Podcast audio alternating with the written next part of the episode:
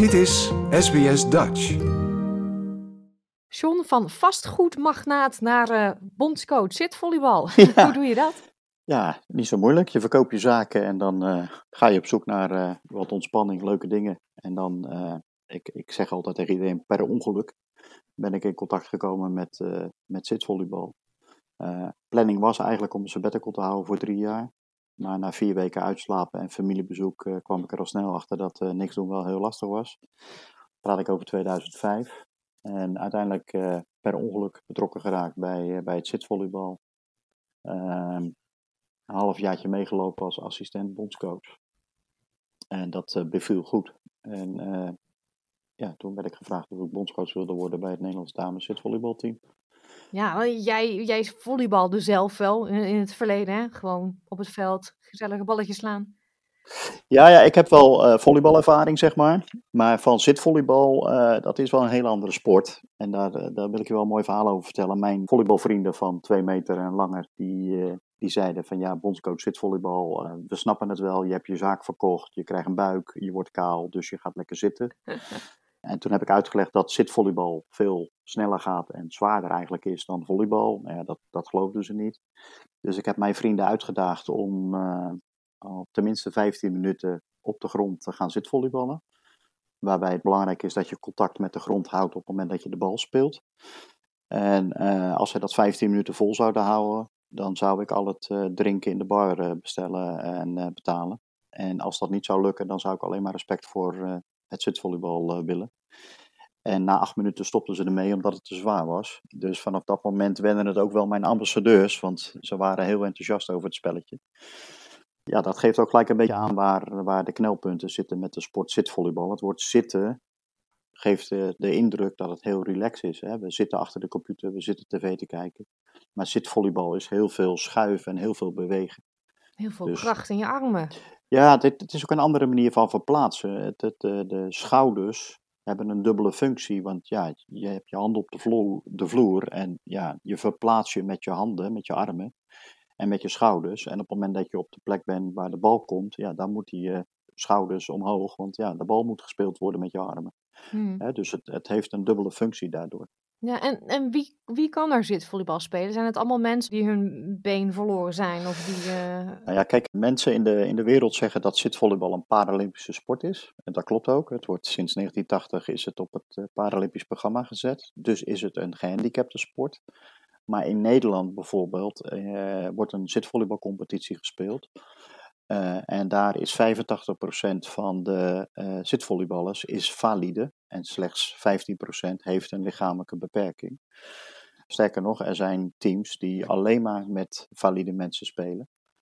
Dus iedereen kan in principe zitvolleyballen. Enige voorwaarde is wel dat ze zelfstandig moeten zitten. Dus mensen die bijvoorbeeld gehandicapt zijn en niet zelfstandig kunnen zitten omdat ze paralyzed zijn of verlamd, ja, die vallen dan naar achteren en die kunnen zich niet verplaatsen.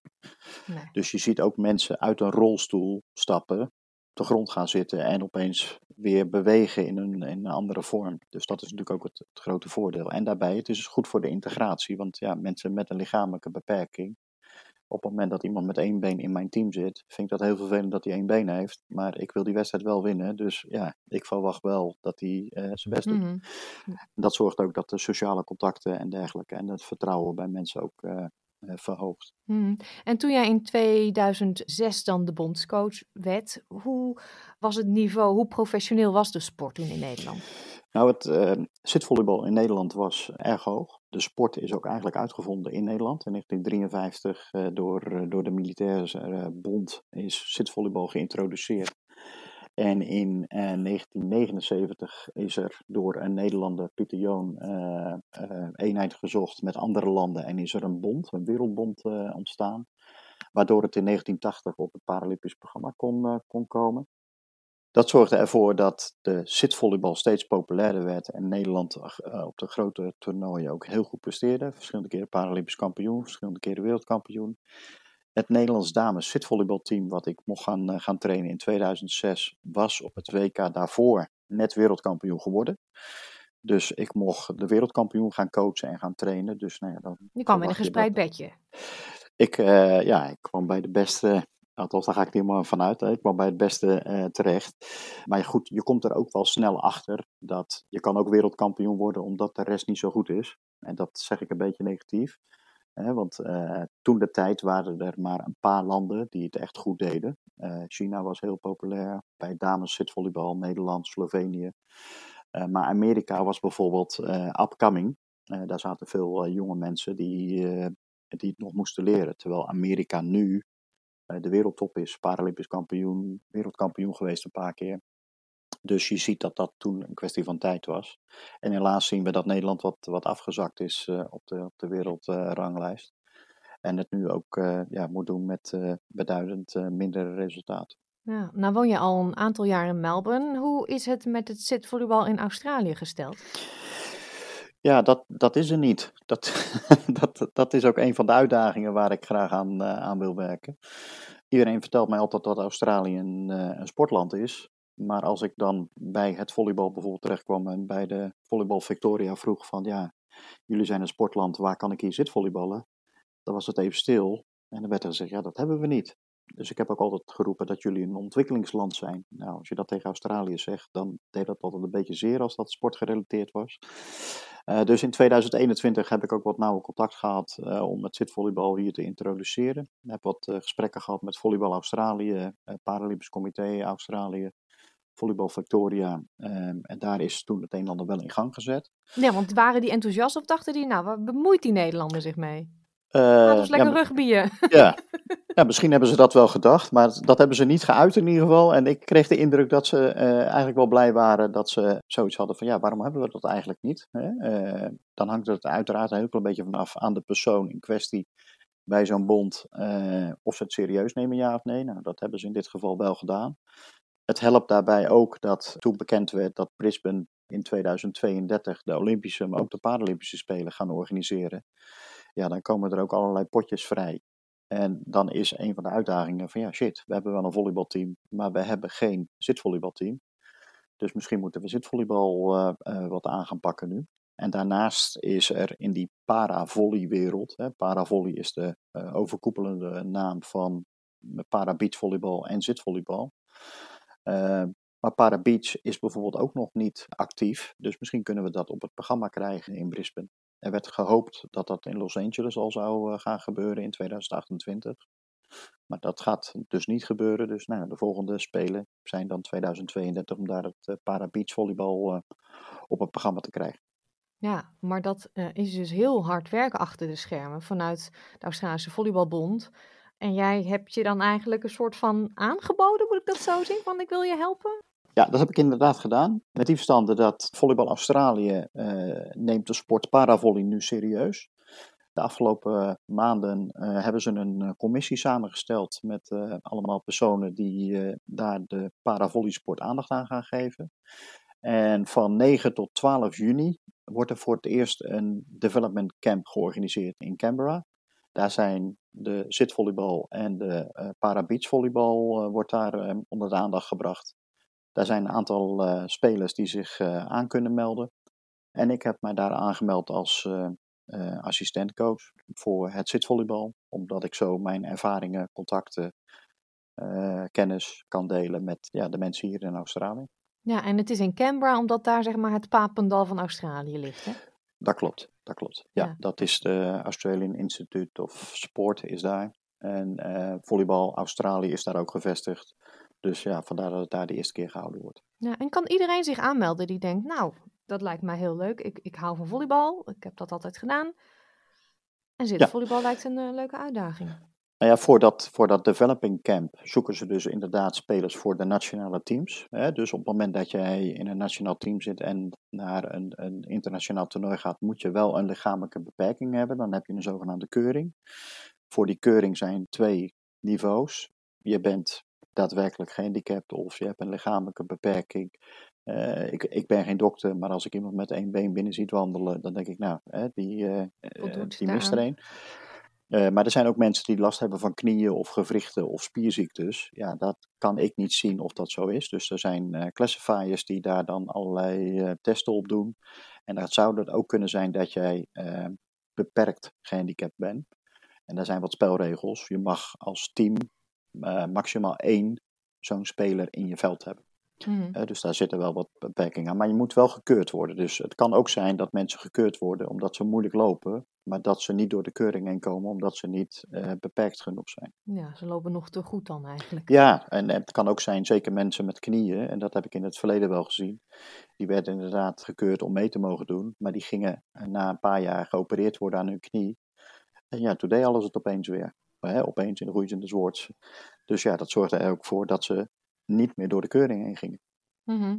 Ze moeten dus gekeurd worden. Moeten ze ook het Australische paspoort bezitten? Want je hebt het over nationale teams. Ja, het is zo dat eh, een van de regels is op het moment dat je voor een land uitkomt, hè, dan moet je wel een paspoort hebben. Ik weet dat er bijvoorbeeld in het team van eh, Groot-Brittannië in 2012, daar zat ook een speler van Zuid-Afrika, maar die had ook een Brits paspoort, dus die kon daardoor ook meedoen.